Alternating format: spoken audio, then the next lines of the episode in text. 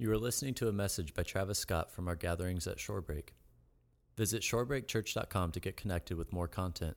And if you would like to support the gospel being preached in Kona and to thousands online, your tax deductible donation enables us to further Jesus' mission. Partner with us by giving at shorebreakchurch.com backslash give. Mahalo. Hey, why don't you turn in your Bibles this morning to the book of Ruth? If you guys can make your way to the book of Ruth, and we are so stoked to have every single one of you joining us here this morning. If you don't know me, or if you're visiting, or if you're kind of checking church out, seeing where you would put your roots down in a church, uh, my name is Travis, and I'm one of the pastors here at the church among some of the other pastors you saw up here during that appreciation. And I am so thankful, just so you know, for all of those uh, men. Uh, without them, uh, we would be in some serious trouble. I'd be in jail without them, honestly. Like some, something wrong would go happen. I don't know what it would be, but it, it would not be good nonetheless. And so um, we are so thankful for every single one of them. And if you are new and you're visiting this church and uh, you might be wondering what we're about, what, are, what is our conviction, our passions, as a church, um, we are a church that is all about Jesus. We seek to make much of his name. It's all about him. All of life is to be a focus on him, to be an exaltation of him. And so that is what we are doing here this morning. Really, what we're doing is we're amplifying Jesus, which is our vision as a church. And we've said it again, and we'll, we'll say it more that if we fail to amplify Jesus, to make much of his name, may God shut the doors because we have nothing else to be doing this, this morning than if we are not exalting the King of Kings, the Lord of Lords, making much of his name. So that is our vision. And again, if you are new, uh, welcome to you. Um, Last week was a, a, a, good week. My wife and I were blessed. Uh, thank you for letting us go on vacation for about a week and a half. Uh, it wasn't really a vacation, it was more of a trip. Um, long story there, but uh, we, we went back on the mainland for a few days. I'm so incredibly grateful to be back. Like, woo, right? You know what I'm talking about, some of you. Um, I'm just grateful we live here. Um, Pastor's to- Pastor Toby's message, though, last week was phenomenal. Um, I listened to it. My wife listened to it. We were both equally blessed. And so, if um, you know, if, if you haven't listened to that message, uh, it's on iTunes. You can download it, or you can always go to shorebreakchurch.com and listen to it there. Uh, but it is a really good message out of James 1 on suffering and trials and the one true trial that, that Christ ultimately did on our behalf for us. I was very, very blessed by that. And so I'm sure those of you who are here were blessed as well. I'm stoked because today we start a new book of the Bible, the book of Ruth. And so hopefully you've made your way there. We have Genesis, Exodus, Leviticus, Numbers, Deuteronomy, Joshua, Judges, book number eight, Ruth. The book of Ruth. Now, this, I personally believe, is what makes our church distinct from many other churches. Um, not that we are better than other churches, but, but there are distinctions between Shorebreak Church and other churches, right? I mean, there should be, because if not, then why don't we all just gather and collectively meet together with all of the churches? Well, there are distinctions, there are beliefs, and some of those are good and some of those are, are not so good. But one of our distinctions, one of the things that we feel separates us, makes us different than the church right down the street, whichever church it is. I don't, I don't, I don't know. I'm not naming anyone specifically, just hypothetically, is that we are dedicated to the declaration of the Word of God by studying through books of the Bible.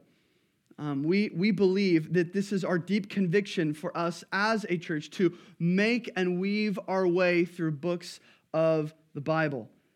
I'm not saying God doesn't use other methods, but this is what we as a team are committed to.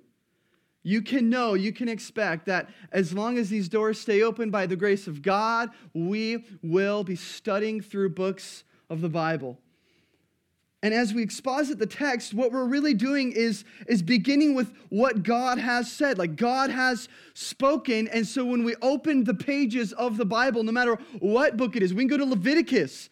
I don't know if you've ever made it through Leviticus in your Bible reading times, but we could open that. And even in Leviticus, it is the inspired, authoritative, perfect, God breathed word. It, it is His word. And so I don't have to you know, be a chef and come up with something every Sunday that is new for you. Like, first, if I'm in the kitchen, it's a disaster already. It, things do not go well when I'm in the kitchen. I'm not the cook of the house. I'm trying to learn how to barbecue, and that's going okay. But uh, anything more than that, I mean, I don't even know where some, like, babe, where's the butter? It's in the fridge, hon. Oh, okay. I guess that's where you keep butter. Um, I'm not in the kitchen trying to make up beautiful dishes for you to enjoy every Sunday. I am simply the server where the, the, the, meal has already been prepared and I am just here to deliver it to you Sunday morning, saying, This is what simply God has said. And this is important because even as uh, Pastor Leo shared earlier in the Bible reading, um, that God esteems his word and his name above everything else in creation. And so we as a church should come, humble ourselves at the credence of his word, saying, God, your word is above my opinions, above my preferences. It needs to change me, mold me, transform me, shape me because it is alive, it is true, and it's doing that right now. Because the Bible promises his word does not return void. And it's been amazing to see even going through the book of Colossians, the transformation of the gospel and the word of God taking root deeper and deeper into people's lives. It's, it's incredible to see how God does it. It's not me, it's not any of these other guys or any of us who teach you, it's the word of God. So, again, it's our strong belief that when we open the Bible, we are reading God's chosen revelation to man. It's what Paul told young pastor Timothy in 1 Timothy 4 2. Preach the word, be ready in season and out of season, reprove, reprove rebuke, exhort with complete patience and teaching. Paul says, Preach the word, pastors. Declare what God has said in the scriptures. And he says, do it when it's in season. So, in other words, do it when everyone seems to be doing it. Do it when it is extremely popular and do it out of season. Do it when no one seems to be doing it. Do it when it's not popular. Do it even when it's not politically correct, when you go through some of the things that the scripture says of which it addresses. You preach it and you do it in season and out of season. And this is our commitment to you.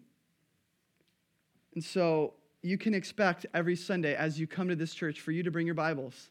Bring your Bibles and maybe you don't have a paper Bible, we have Bibles for free out at the Connect table. At the end of the service, make sure you grab one on the way out. Of course, you know, with phones today, people have Bible apps. That works too.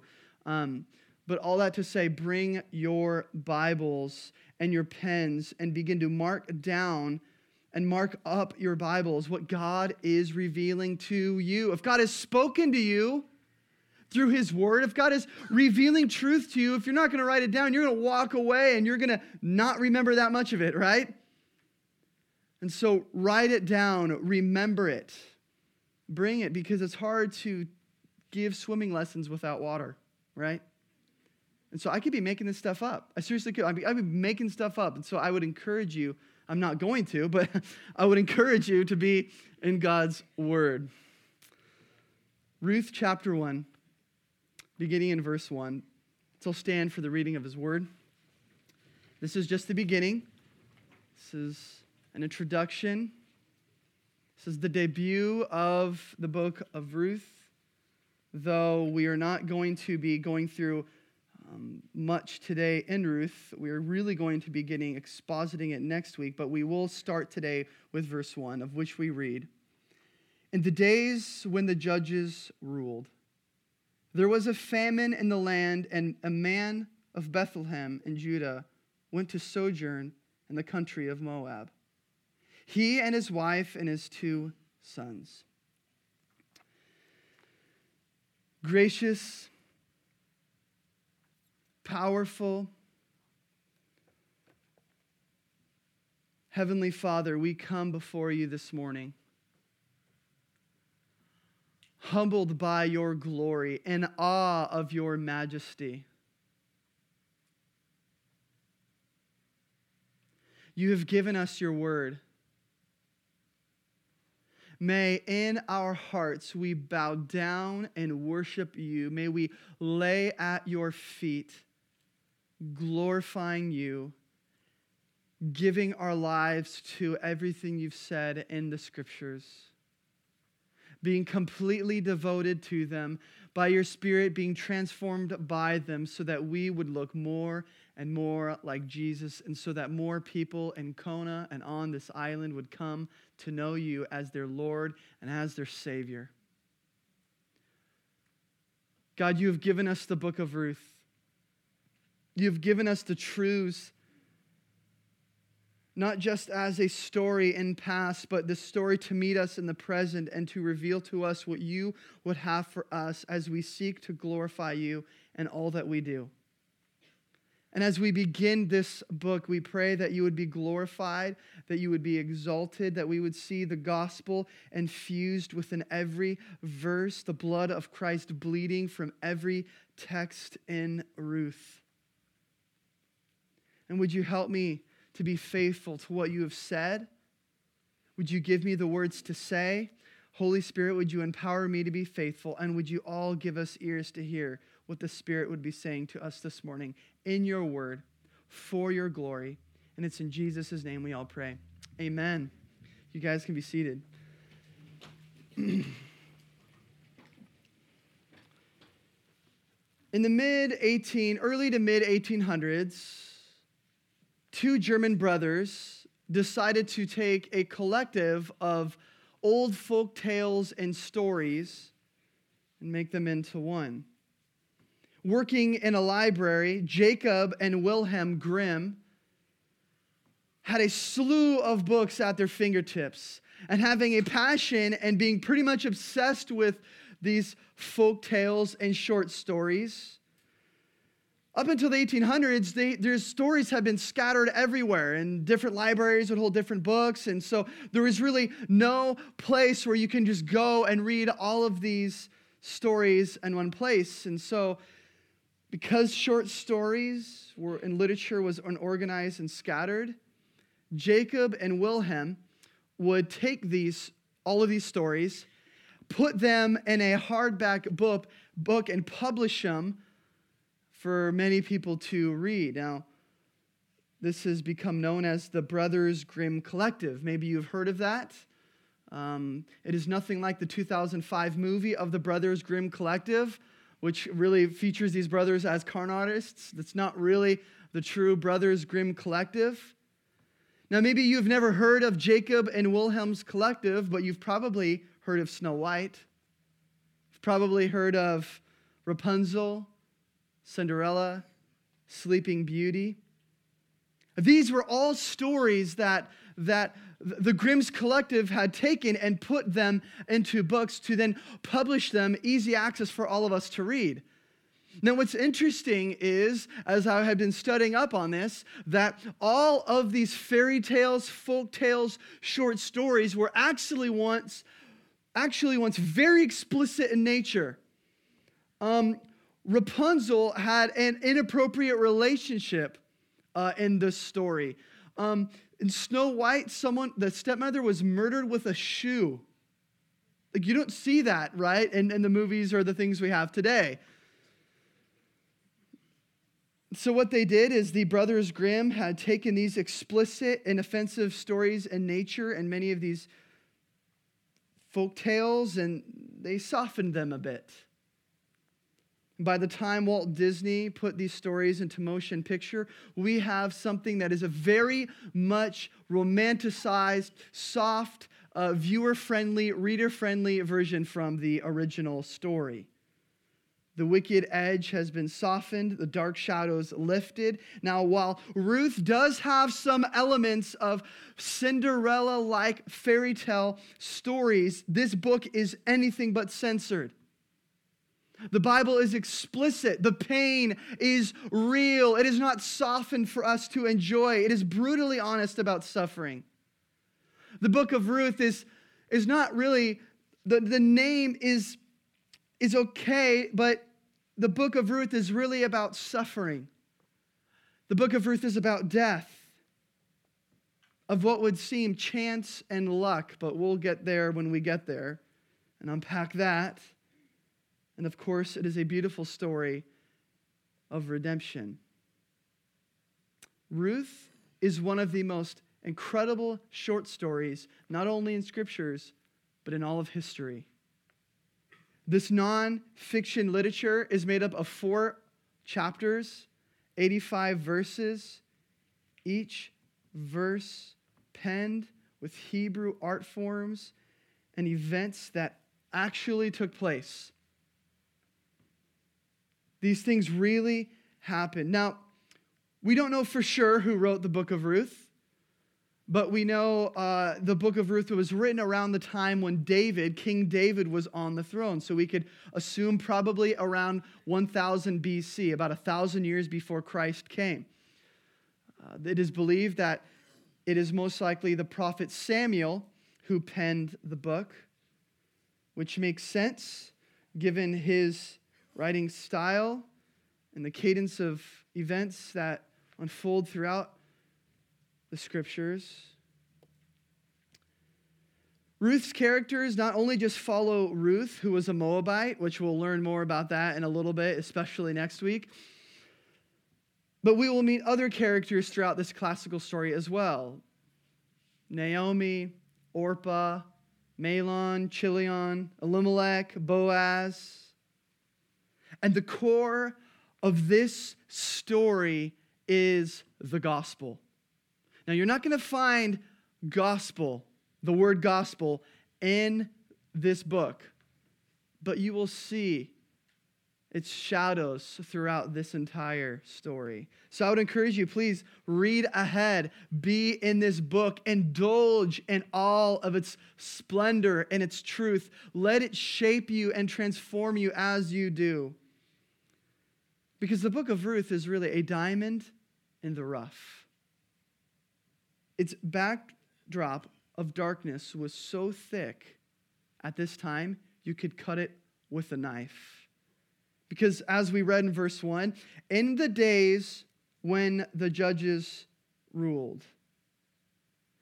Now you don't have to turn, you only have to turn one page to the left to get a sketch of what the days of the judges looked like. What did the j- days of the judges look like? Judges 21, verse 25, the last verse and statement in the book of Judges, just one page back, it says this that in those days there was no king in Israel, and everyone did what was right in his own eyes.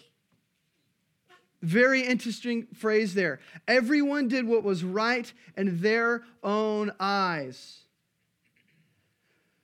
Israel is God's covenant people. God had made a covenant with them, a promise to them. So, as long as they are obedient to God and follow Him. And he promised them that if they would follow him and obey him, Israel would be blessed. And if they did not follow him, but they were rebellious towards God, the one and true God, that there would be consequences for that as well and heavy suffering and consequences would come. And so, in Judges, throughout Judges, you have everyone doing what was right in their own eyes, and then they would come back to a place of repentance. Then they would go back and do what was right in their own eyes. Then they would come back to repentance, and they kept this cycle of sin and repentance, sin and repentance, sin and repentance. They were rebellious. The nation of Israel kept doing what was right in their own eyes, and that is how the book of Judges finish. So, this is the backdrop of which we now step into the beginning, the debut of our characters, of which we'll really get into next week. So, it's good for us to understand before we jump into the book what we're jumping into and how rebellious were God's people verse 25 of Judges 21. in those days there was no king in Israel, everyone did what was right in his own eyes. How bad was the rebellion? Everyone was doing it. Everyone jumped on board. Everyone was in rebellion to God. Everyone thought they knew better than God. Everyone did what was right in their own eyes. It made sense to them, so they did it. In fact, the rebellion was so deep that even the priests had backed off the truth and started slacking on their jobs. The priests, the ones who were representatives for God to the people, were not doing what they should have been doing. Now, here's the thing a lot of times we read, we're in 2014. Yeah, everyone, I bet they did do what was right in their own eyes then. We think this is often a Jewish problem. Thousands of years ago, in Old Testament times. But this is our problem today, right? Like, how far do you have to look to realize everyone today, or a majority of people, are doing what is right in their own eyes? Pretty easy to tell. I can prove this to you because of Sky Mall magazine. You know what I'm talking about? The magazines that you have in the airplanes when you're bored out of your mind and you look through the ridiculous stuff they have in there. I can prove to you that everyone today is still doing what is right in their own eyes because as I was flipping through Sky Mall magazine recently, I saw the potty putter. Uh, you know, any of uh, no, no one's heard of the potty putter? I'm not even kidding. I was flipping through it and I couldn't believe it. There's this picture of a guy sitting with his, his, his pants down on the toilet, putting while he's going potty. And I'm and it's like, you know, and I'm looking at this, it's only 1999. Really? Okay, what am I supposed to do with that? And I, and I wish I was kidding. This was their slogan for the potty putter. Practice your putting on the potty. Like this is real? And I could not believe it. And it's like, get yours now before it sells out. Really. I'm sure that's a problem. Like, who in their right mind honestly would think that's a good idea? And if you own the potty putter, I do not apologize for that. You can repent, okay? they even in the commercial, uh, in the, I, I ended up going online to verify this to make sure I wasn't losing my mind, and they had an infomercial on it. And it's like, get yours before we run out. And you can get an extra bonus of some extra balls and some extra clubs and all these things. And like, are you kidding? Like, who even cares?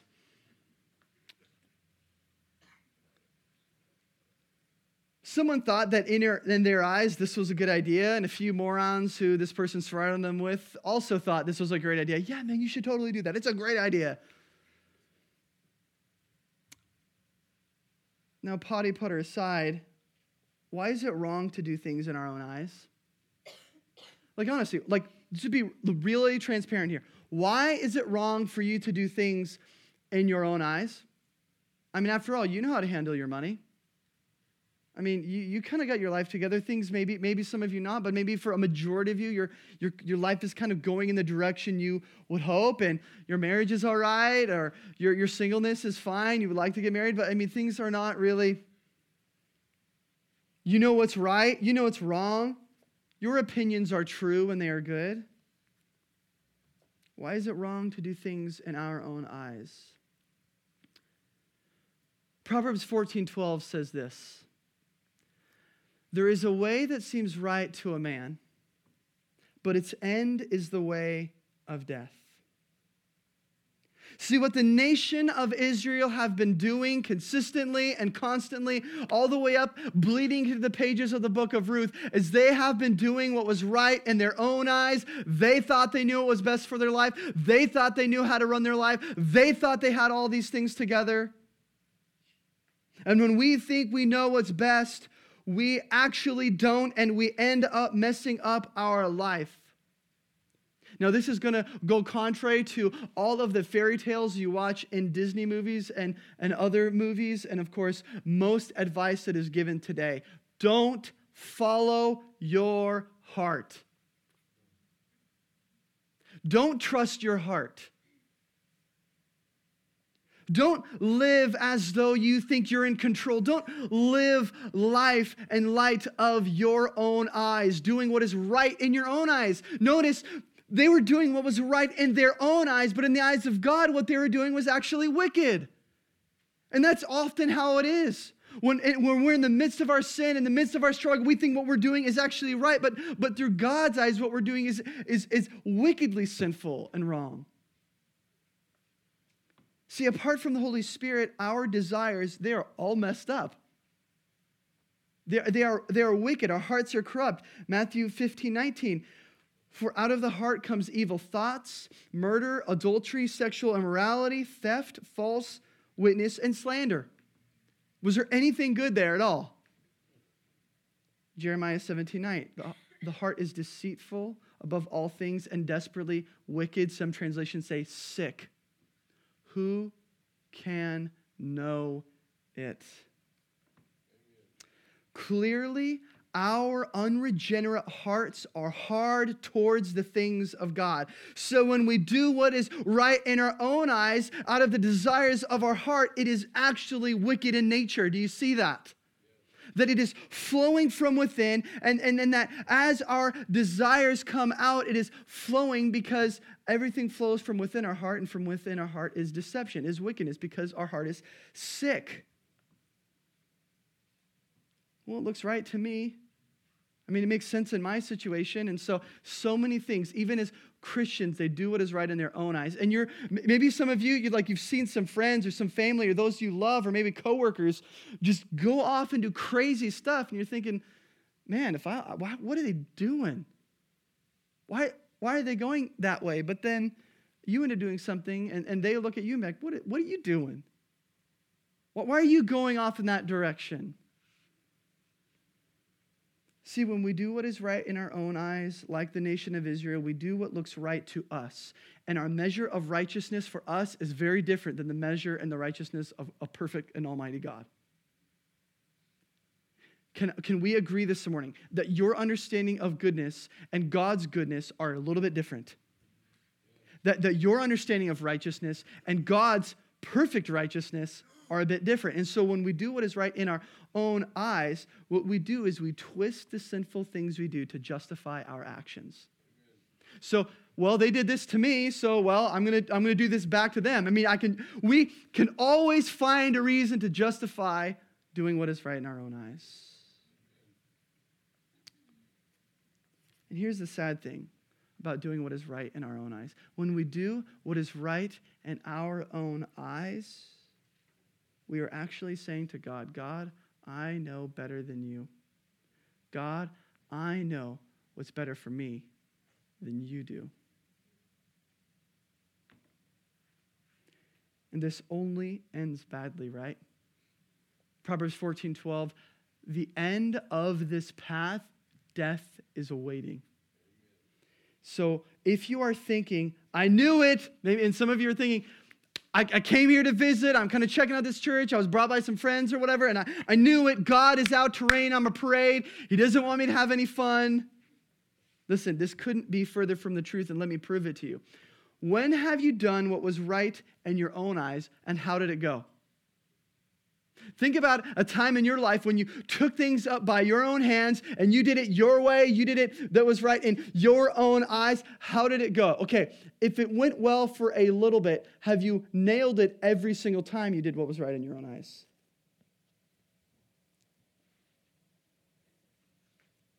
And when you acted like God, thinking you know better than Him, let me ask you, even if you got what you want, are you satisfied? Even if you did what was right in your own eyes and you got what you wanted, are you deep within your soul satisfied? Don't follow your heart.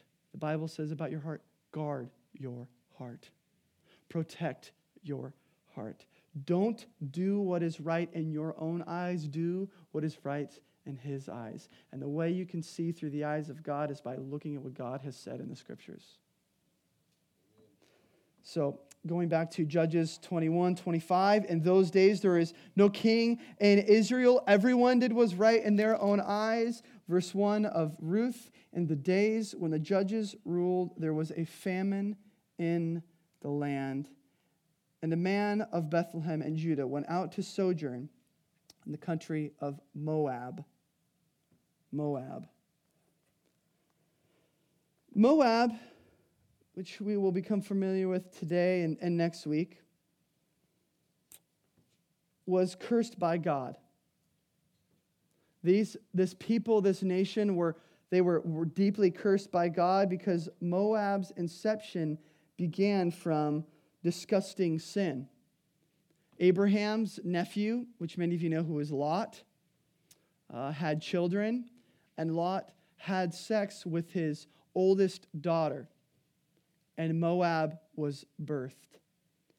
And that sort of relationship is by far the most disgusting relationship, probably of all human relationships. And that is the beginning, that's just the beginning of the people of Moab.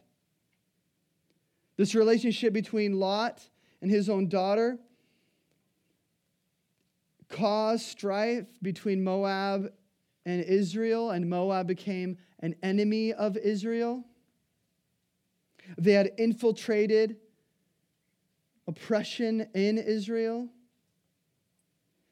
And it's interesting though, the Moabites would kind of bug them a little bit and, and, then kind of back off for a little while and then, and then get on their nerves again and then back off. And, and in Second Kings, the Moabites uh, make another encore appearance to trouble Israel once again. And it was during the time of the judges, the Moabites occupied Israel, and Israel suffered heavy, heavy, heavy, heavy pain for 18 years under the Moabites.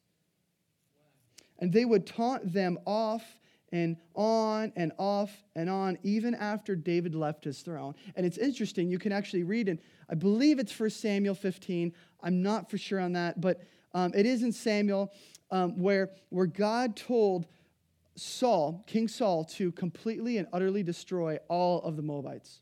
Just destroy them.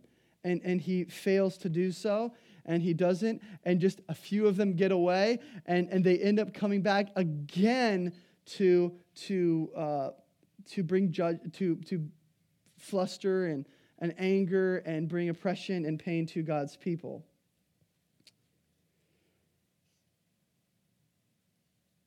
The Bible tells us that the Moabites were wicked people.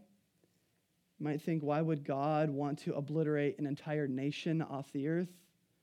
Well, again, his righteousness is different than ours. The Bible does tell us that the Moabites practiced child sacrifice. In 1 Kings 11, you can read that they would offer their infant children, place them on an altar with kindling, and light that, and char their infant child to death. And they did this, and they really were mimicking what the Israels did in lamb sacrifice and sacrifice of, of blood offering for the Lord for the remission of sins. So they took that and they made it their own, but instead of using lambs, they used their own children. So not only was this disturbing, but this is basically giving the finger to the one and true God.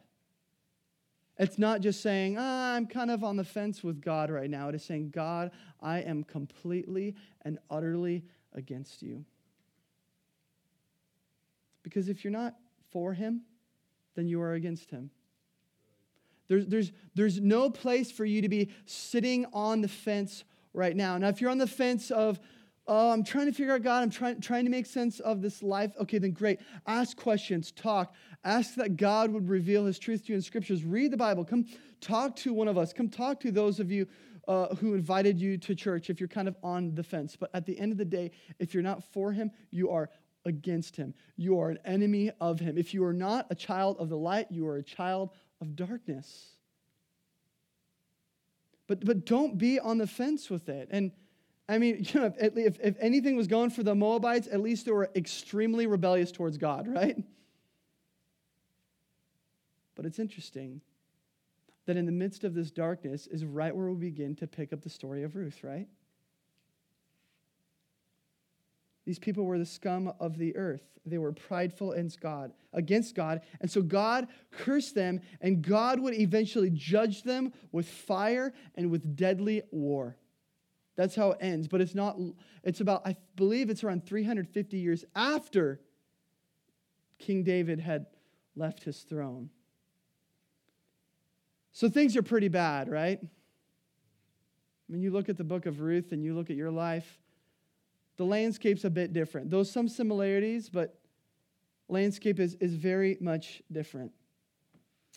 Um, and if those days weren't bad enough, look at verse 1 again. It says, In those days, or in the days when the judges ruled, there was a famine in the land.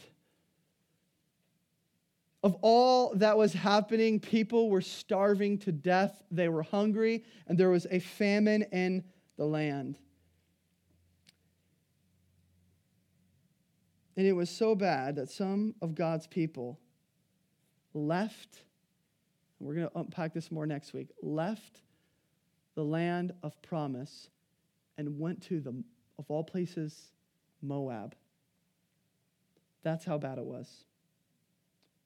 They went to Moab to find refuge.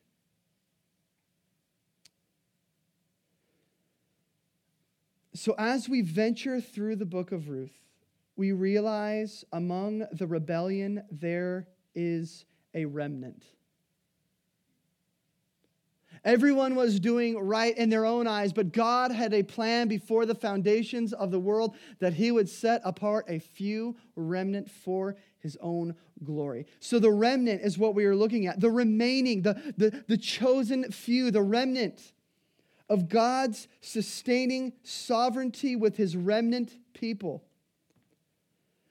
The book of Ruth and the remnant is about God's power revealed and God's powerless people.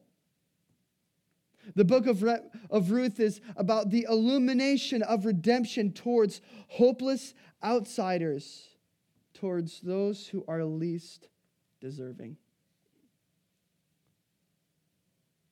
And Old Testament stories, as you read them and as I read them, must be understood as this this is a real story with real events, with real people, with real pain. We were at, uh, we were on the mainland. We went to Disneyland for um, for the day, and you know my kids love Disney characters, and they watch it on TV every once in a while. And um, but their reaction when they're in person to a character who's walking through the park at Disney or some of the other parks they have is very different than the one they see on television. You know what I mean? Like, like on TV, when they see Pluto, they're not running up to Pluto and giving the TV a hug. So they're not doing that. But, but when we're, at, when we're in Disneyland, they see Pluto running around, they run up to him. Why? Because it's real.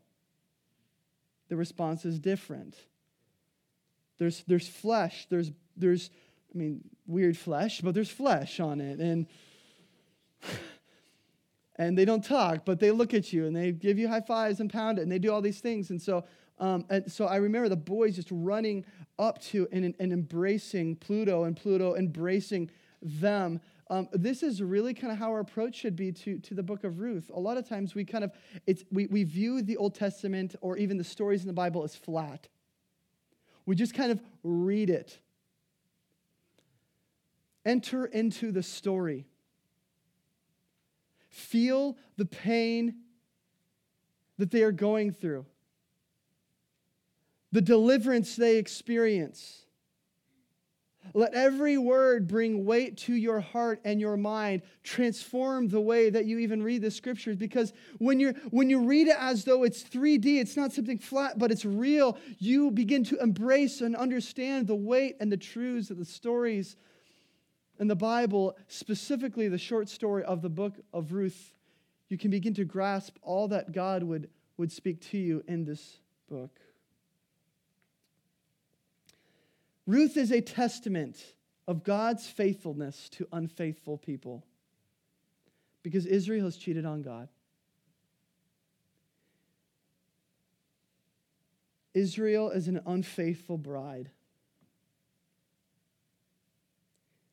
And God has revealed in this drama that the greatest story to be seen throughout all of this is that Jesus, in Jesus Christ, we have our Redeemer. Ruth is a declaration and a promise for Israel of what is to come. It is a shadow of what will become flesh when the Word of God became flesh in John 1. And the book of Ruth for us is a promise and a reminder that Jesus has come for us. That Jesus, our great Redeemer, has chosen to purchase us, buy us, wash us, undeserved sinners. See, it is in Jesus we have the redemption of sin. And Ruth begins without a king. Notice uh, verse 25 of, of Judges 1 and there is no king in Israel. But the book of Ruth ends pointing us to the one and the true king. And in closing here, it's no coincidence that Ruth means friendship. Ruth means friendship. And as we study this book in the weeks to come, we will see this story be brought to life and what Jesus said in John 15 15. No longer do I call you servants, for a servant does not know what his master is doing, but I call you friends. For I have heard from my Father. All that I've heard from my Father, I've made known to you. If anything can be understood and said as you read ahead and look and indulge in this book, especially as we begin next week, uh, getting to know the characters as we make our way through Ruth. That no matter how far you are from God this morning, no matter how deep your rebellion is, you are never too far from the reach of God's love. You have never, you haven't sinned so much that you've exhausted the grace that God would have towards you. Ruth, you guys, Ruth was a Moabite. She was a Moabite. Yet she makes it into Jesus' genealogy. So, no matter how far you've run, no matter how wicked you have strayed, no matter how long you have been doing what was right in your own eyes, know this morning that in Jesus you have redemption. In Jesus you have the forgiveness of sins. Let's pray.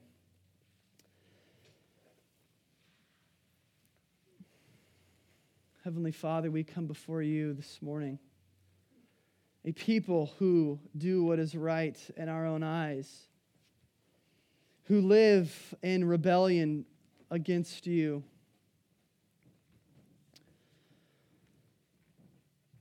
And God, even as we live in rebellion against you, you extend grace and mercy to us, that, that you pour your compassion and your love and your mercy on us, that even while we were still sinners, you died for us.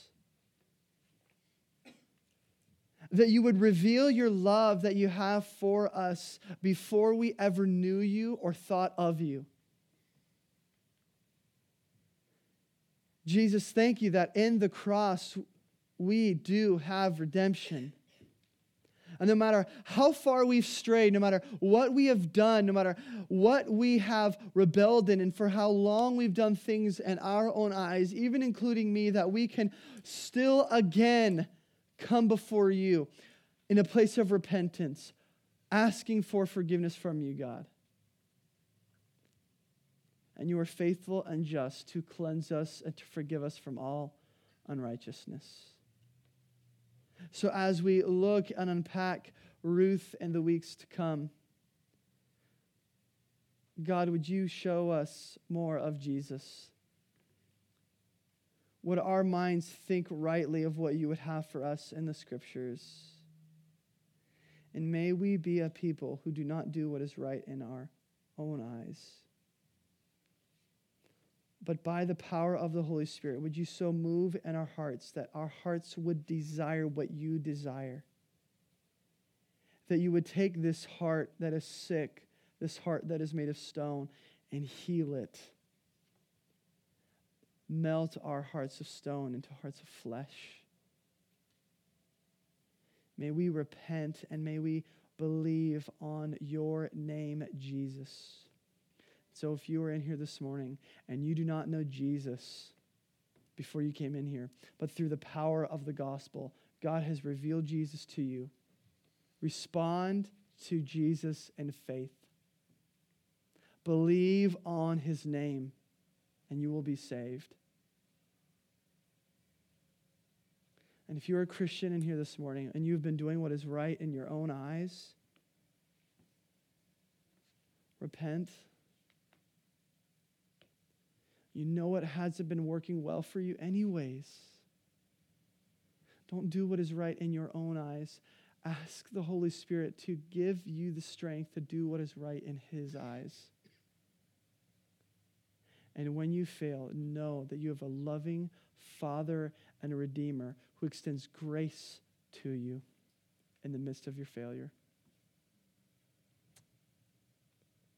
So, God, thank you for your scriptures. Thank you for our church family. Thank you for what you're doing. We pray that we would continue to be on mission. Seeing people who are in sin, in rebellion towards you, doing right in their own eyes, be illuminated to the truths of the gospel. And it's in Jesus' name we pray. Amen and amen. We hope that Jesus is doing a work in your life from the message that you just heard. We would love to hear how you were impacted and what was impressed on your heart. Share your story by emailing connect at shorebreakchurch.com. And if you don't know Jesus as God, Lord, and Savior, or you have more questions, send us an email to info at shorebreakchurch.com so we can get you dialed in with a free Bible and resources for your new relationship with Jesus.